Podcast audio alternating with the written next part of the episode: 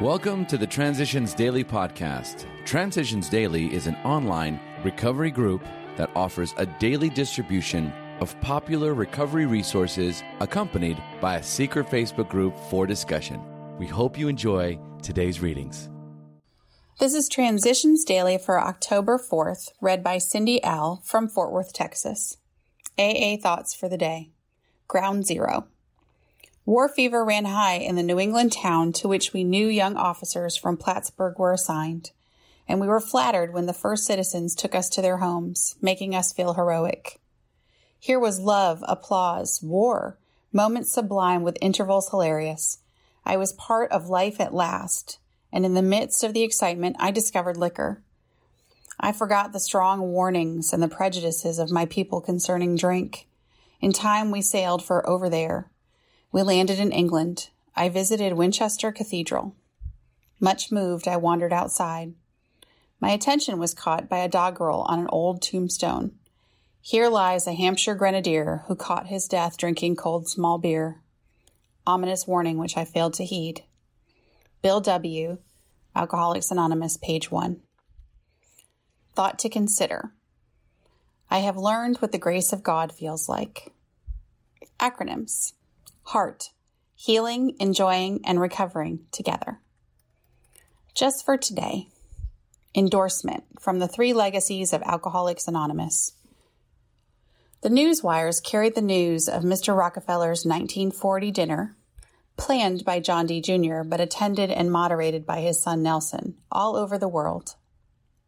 A few of the stories that appeared were somewhat lurid and ran under startling headlines. One headline informed the public John D. Rockefeller dines tosspots. But all the stories plugged AA just the same. Even the tabloids gave us the glad hand. The total effect was to give Alcoholics Anonymous a public status of dignity and worth. Thus encouraged, considerable numbers of people went to their bookstores to buy the AA book. Orders poured in, and our financial difficulties were much eased. Hundreds of requests for help came from alcoholics and their families all over the nation. Alcoholics Anonymous Comes of Age, pages 185 to 186. Daily Reflections A Necessary Pruning. We know that the pains of drinking had to come before sobriety and emotional turmoil before serenity. 12 Steps and 12 Traditions, page 94. I love spending time in my garden, feeding and pruning my beautiful flowers. One day, as I was busily snipping away, a neighbor stopped by. She commented, Oh, your plants are so beautiful. It seems such a shame to cut them back. I replied, I know how you feel, but the excess must be removed so they can grow stronger and healthier. Later, I thought that perhaps my plants feel pain, but God and I know it's part of the plan, and I've seen the results. I was quickly reminded of my precious AA program and how we all grow through pain. I ask God to prune me when it's time so I can grow. As Bill sees it, to lighten our burden. Only one consideration should qualify our desire for a complete disclosure of the damage we have done.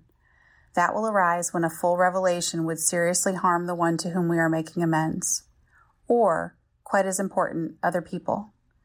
We cannot, for example, unload a detailed account of extramarital adventuring upon the shoulders of our unsuspecting wife or husband. It does not lighten our burden when we recklessly make the crosses of others heavier. In making amends, we should be sensible, tactful, considerate, and humble without being servile or scraping. As God's people, we stand on our feet. We don't crawl before anyone. 12 and 12, page 86. Alcoholics Anonymous, page 83. Big Book quote. Actually, we were fooling ourselves, for deep down in every man, woman, and child is the fundamental idea of God. It may be obscured by calamity, by pomp, by worship of other things, but in some form or other it is there. For faith in a power greater than ourselves and miraculous demonstrations of that power in human lives are facts as old as man himself. Alcoholics Anonymous, We Agnostics, page 55. 24 hours a day. AA thought for the day. Am I critical of other members of AA or of new prospects? Do I ever say about other members, I don't think they're sincere, I think they're bluffing, or I think they're taking a few drinks on the quiet? Do I realize that my doubtful and skeptical attitude is hurting those members, if only in my attitude toward them, which they cannot help sensing? Do I say about new prospects, they'll never make the program? Or do I say they'll only last a few months? If I take this attitude, I am unconsciously hurting those prospects' chances. Is my attitude always constructive and never destructive? Meditation for the day. To be attracted toward God and a better life, you must be spirit guided. There is wonderful illumination of thought given to those who are spirit guided. To those who are material guided, there is nothing in God or a finer life to appeal to them or to attract them. But to those who are spirit guided, there is strength and peace and calm to be found in communion with an unseen Lord.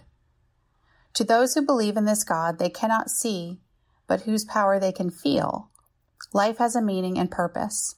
They are children of the unseen Lord, and all human beings are their brothers and sisters. Prayer for the day. I pray that I may be spirit guided. I pray that I may feel God's presence and power in my life. Hazelden Foundation, P.O. Box 176, Center City, Minnesota 55012. I'm Cindy L., and I'm an alcoholic. We hope you enjoy today's readings. You can also receive Transitions Daily via email and discuss today's readings in our secret Facebook group. So for more information, go to dailyaaemails.com today. Other than the 24 hours a day reading, unless otherwise specified, all quotes copyright Alcoholics Anonymous World Services Inc. 1952, 1957, 1967, 1973, 1975, 1976, 1980, 1981, 1984, 1985, 1988, 1990, or 2001.